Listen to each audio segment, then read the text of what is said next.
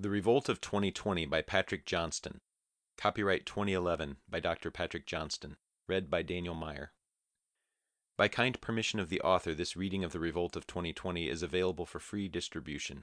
Stay tuned at the end of this reading for more information and links to additional resources.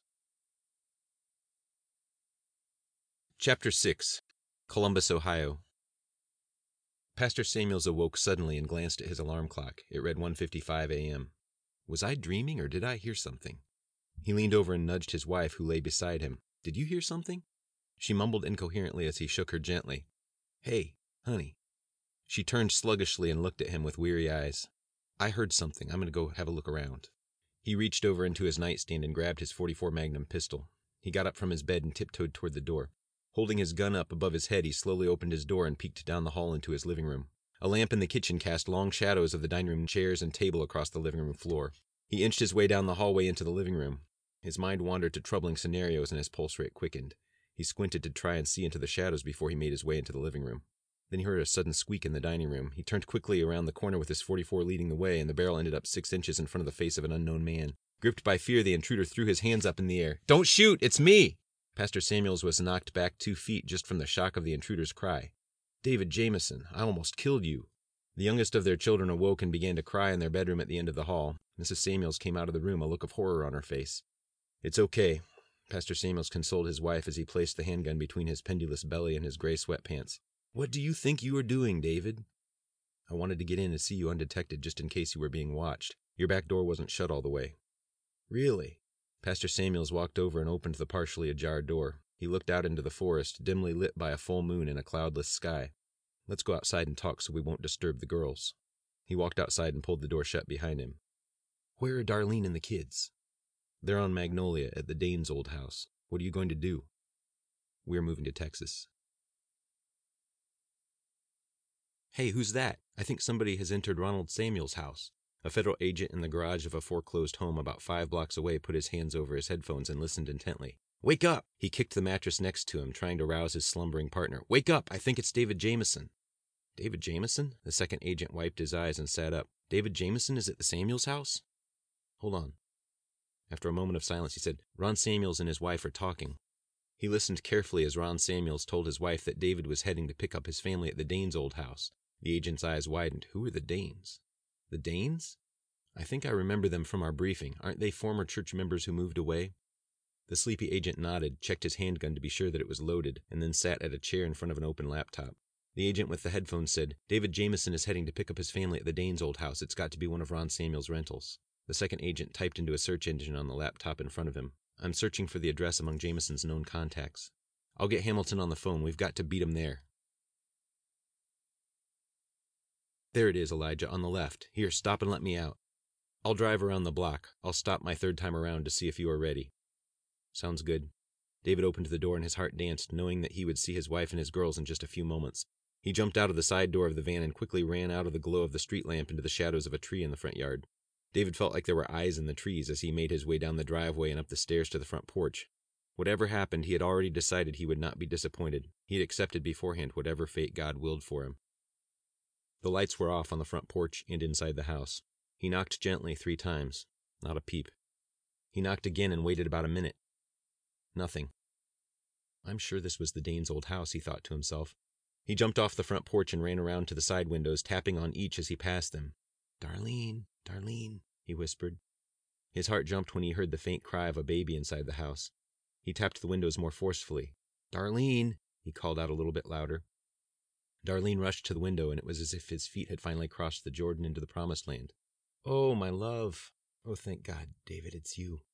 The distant street lamp dimly illuminated her soft girlish features and her silky ivory nightgown. Her voice and appearance quickened her husband's heart rate. It had only been a few days since they were together, but still he missed her terribly. Get the girls out of bed and let's go. Now? Go where? Let me in the front door. She nodded and disappeared into the shadows. The front door was ajar a second or two after he got there. He walked into the dark foyer and gave his wife a brief peck and a hug. He knew that she would not be satisfied until they had a lengthy conversation, but time was of the essence. Gather the girls' things, and I'll get the girls. As he spoke, he turned to look out the open front door to see Elijah's van making its first trip around the block. He shut the front door, and Darlene whispered, Where are we going? I'll tell you on the way. He gave her another brief hug. I missed you so much.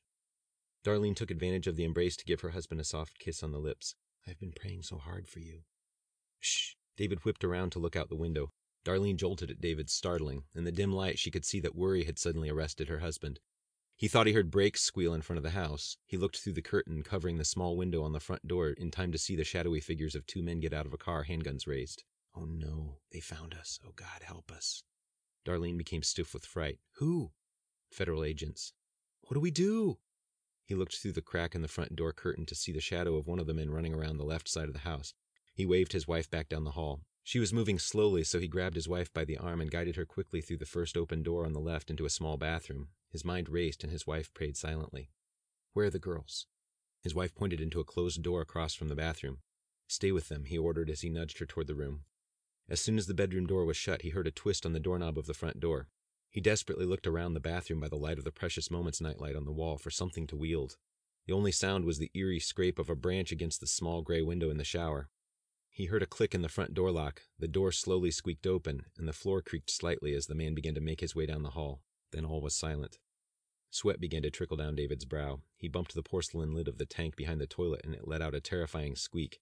He again heard movement down the hallway. David turned and carefully grabbed the porcelain lid on one side, lifting it and holding it up in the air like a baseball bat. He stood motionless against the sink so as not to be seen as the intruder tiptoed down the dark hallway.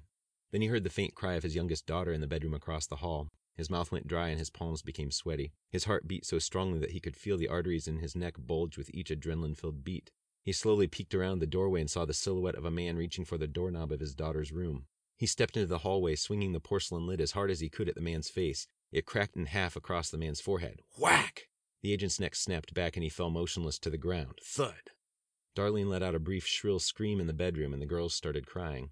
Suddenly, the doorknob to the back door began to move. Then a long moment of breathless silence was interrupted by a loud crash as the second federal agent kicked in the back door and pointed his gun at the silhouette of a man in the hallway. Freeze! David's racing mind slowed to a halt, and for a moment he thought he might never see his family again. That's it, he thought. I surrender, he uttered softly. Please let my family be. Get on the ground now!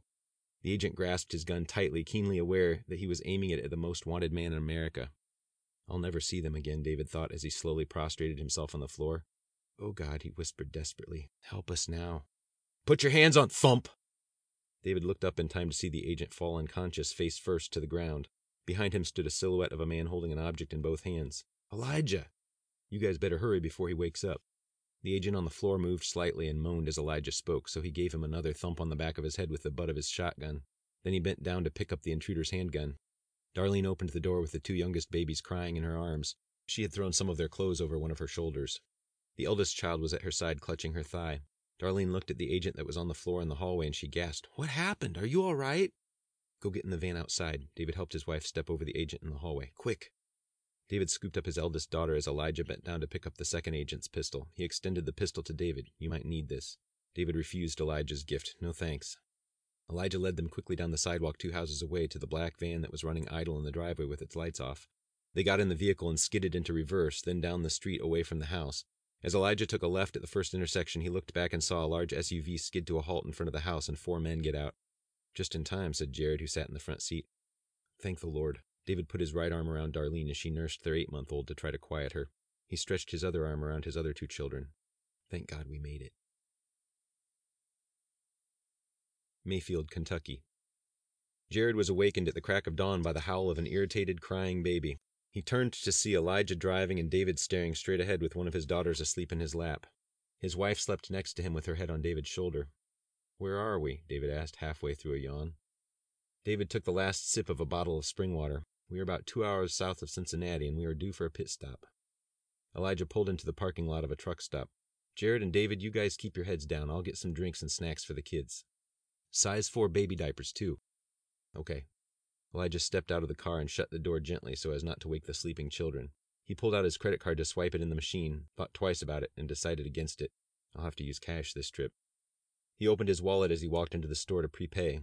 As he walked through the aisles, he turned and looked out at the parking lot and was horrified to see a highway patrol car park in front of the store. The officer stepped out of his vehicle and glanced briefly at Elijah's black van and a few other vehicles that were parked beside gas pumps. Then the officer turned to walk into the store. Elijah ignored the officer and kept shopping. He glanced at the cashier and then he saw the large photographs of Jared and David on a wanted poster. His heart stopped as he got a glimpse of a pencil sketch of an African American male next to Jared and David's photographs, with the word wanted under it in red caps. He vaguely recognized his facial features in the rough sketch that he presumed they had developed from security cameras inside the National Reproductive Rights Convention. He looked around and tried to think of a way out of the building without bringing attention to himself. He looked back at the sketch. Are my lips that big? He sucked his lips in to make them appear smaller as the officer walked toward him. The officer turned toward the counter and beckoned to the clerk manning the cash register. Excuse me, have you seen either of those two men tonight? He gestured toward the photographs of David and Jared. No, sir. How about this person? He held out a third photograph. Is that my photograph he is showing him? Elijah wondered if it'd be better to make a break for the door rather than wait patiently in the line, but he thought it would breed suspicion if he set his goods down without paying for them. After studying the photo, the clerk responded, No, sir. Well, keep your eye open for them. Call 911 immediately if you see them. Elijah was about to turn to walk to the back of the store when the officer flashed three 5 by 7 photographs of David, Jared, and Darlene toward him and the man in front of him in line. Elijah sighed with relief when he saw that the third photo was not of him. Recognize any of these people? No, the man in front of Elijah replied. The officer repeated the question to Elijah, and he responded, I think I saw those two fellows on the news. Aren't they responsible for the bombing in Columbus? Yes, they are. We have a massive interstate manhunt underway to find them. Elijah looked over the officer's shoulder to see the side door of his van open and Darlene step out to stretch her legs. For a split second he panicked, but tried not to show it on his face. Don't you see the patrol car? Get back in the car, he thought, as the officer continued. They are armed and very dangerous. Call 911 immediately if you spot them. The officer turned to leave, and Elijah grabbed his attention again before the officer could see Darlene standing next to his van. Uh, sir, I have another question for you. Uh, are there any other suspects at all, or do you know for certain that these guys were responsible for the crime all by themselves? It looks like these are our guys. Please call if you see them. Will do, Elijah said with a nod. When the officer was about to turn away, Elijah tapped him on the shoulder. One more thing. Are there any leads? Do you know what kind of vehicle they were driving? He looked over the officer's shoulder briefly to see Darlene get back in the van at David's urging and shut the door. Finally, now stay. No, but we know they're probably heading south. They have three young kids with them. Elijah sucked his lips in and nodded. Thanks for your help. The officer then turned and walked back out of the store, got into his car, and drove away. Elijah stepped up to the counter, paid for his goods and his fuel with cash, then walked inconspicuously back out to the vehicle. When he opened the door to place the goods in the van, he whispered, Don't get out again. Stay low. Then he went around to the driver's side to pump the gasoline. When he got back into the van, Darlene apologized with agony in her voice. I didn't see the patrol car. I'm so sorry. They know we are headed south. How? asked Jared. I have no idea. We can't go south now. We're going to have to find an alternative route to Texas. We should probably take the back roads west for at least a couple hundred miles before we start going south again. Jared handed me the map in the glove compartment. Map? Don't you have a GPS? I do, but they have a sketch of me. Do they know who you are? Darlene asked. The sketch doesn't bear my likeness too well, but they may figure it out. My GPS is registered to me, and if they identify me, I don't want them to triangulate my GPS to find me. It's the same reason I took my batteries out of my cell phone. As they drove, breaking news was broadcast of the firebombing of a Denver clinic where a renowned physician committed late term abortions and the unrelated homicides of two abortion providers the day before. Two down and a thousand to go, Jared cheered as he made a fist into the air. Elijah looked in the rearview mirror to see David's response to Jared's humor. David acted as if he didn't hear it. Pro lifers are resorting to violence because they don't feel like they have anything to lose now, Darlene commented. I mean, if they're going to jail for being peaceful, what do they have to lose for taking out a baby killer? They're being pushed over the edge. David responded, They have the blessing of God to lose, Darlene. David, Elijah asked, Why didn't you take the gun when I handed it to you? Their eyes met, and David replied, I wasn't going to shoot anybody, Elijah. Jesus said to turn the other cheek and love your enemies. Is that what you were doing when you knocked that first agent unconscious by cracking a toilet lid across his face? Jared laughed at the comment, but David did not think it was funny. Elijah continued, Amazing how reality will mess up your theology sometimes, isn't it? If killing that guy would be murder, then knocking him out cold like you did would certainly qualify as assault, wouldn't it? Yup, Jared smiled. Assault with a toilet. That'll be 20 years in the slammer for assaulting an FBI agent with a toilet. Elijah and Darlene snickered, but David still managed to keep a straight face. It was instinct, David responded. I I didn't have time to think. The guy was about to go into the room where my kids and my wife were with a cocked gun. Elijah asked, Is your conscience bothered because you followed your instinct and used force to stop that man from unjustly kidnapping your wife and kids? David just sighed and shook his head as he tried to reconcile his conscience's lack of objection to what he did with his theological commitment to nonviolence. Clearly, the instruction to turn the other cheek is referring to taking an insult without returning one, Elijah explained. If someone whacks you on one side of your face with a tire iron, or a toilet lid, Jared interjected. You are not obligated to let him whack you on the other. That's crazy. You can block it. You can run away. Defending yourselves and others is biblical, David. According to Exodus 22, if a man broke into someone's house at night, the homeowner was justified in killing the burglar. There was no guilt for it in God's law. Now, you don't have to kill somebody to defend yourself, but if you think that lethal force is necessary to protect yourself and your family, then God doesn't consider you a murderer. The Bible says that the weapons of our warfare are not carnal, David rebutted, but mighty through God to the pulling down of spiritual strongholds. We don't war against flesh and blood. Didn't Jesus command his disciples to buy a sword? said Jared. Yes, Elijah agreed. In Luke chapter 22, the disciples may have escaped arrest in Gethsemane because they had those two swords. Most of the time, a gun's used to stop a crime, it's never fired. It's the unarmed who become victims. Jesus rebuked Peter for using that sword, David answered. Well, Peter was trying to stop Jesus' arrest and crucifixion. That was wrong. But defending yourself isn't. It was Jesus, not the devil, who told them to keep a sword. Jesus said to flee persecution, David replied, and that's what we see Jesus and the apostles doing. Come on, David, you're being stricter than God. That's only one of the biblically justifiable ways to respond to assault. Listen to your own conscience. You can physically resist evil authority, David. David was unconvinced by Elijah's arguments and not amused by Jared's occasional attempt at humor. This talk of violence does nothing but hurt the pro life movement. Some pro life fanatic blew up the Civic Center and killed the president and 3,000 pro aborts. Do you think that helped the pro life movement? Has it ever occurred to you that the pro life movement is not moving? Jared remarked. We're no closer to outlawing abortion now than we were in 1973. Holding up signs in front of an abortion clinic is good if they are aborting puppies inside, but the slaughter of innocent babies very well might require more forceful means, especially after 50 years of judicial tyranny.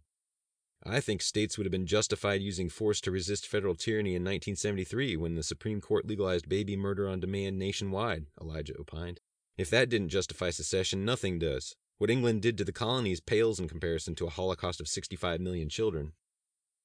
David was disgusted with this talk of violent revolution. No, I won't accept it. Killing people to stop abortion or otherwise promote righteousness is not Christian. Elijah was surprised by David's unreasonable dogmatism on this subject. The Bible's full of godly violence, David. Why do you discriminate against the preborn? What? David raised his voice, exasperated. If the feds were killing the elderly or blacks or your kids, you wouldn't be giving me this nonsense that condemns forceful defense of the innocent.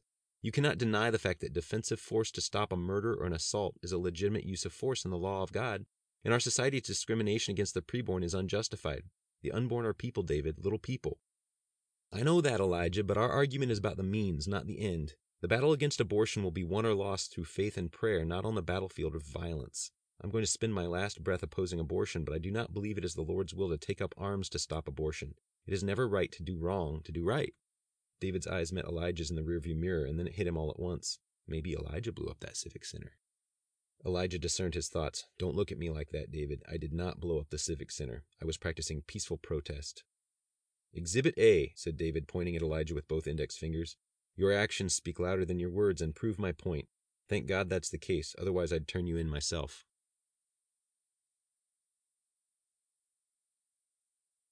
Thank you for listening to this reading from the Revolt of 2020. This chapter was read by Daniel Meyer and engineered by Park Leacock. The Revolt of 2020 and its sequels, The American Tyranny of 2020 and The Uncivil War of 2020, are available for purchase at docjohnstonnovels.com. That's Doc, J O H N S T O N, novels.com. O Lord, turn us back to you. Forgive our sins and heal our land.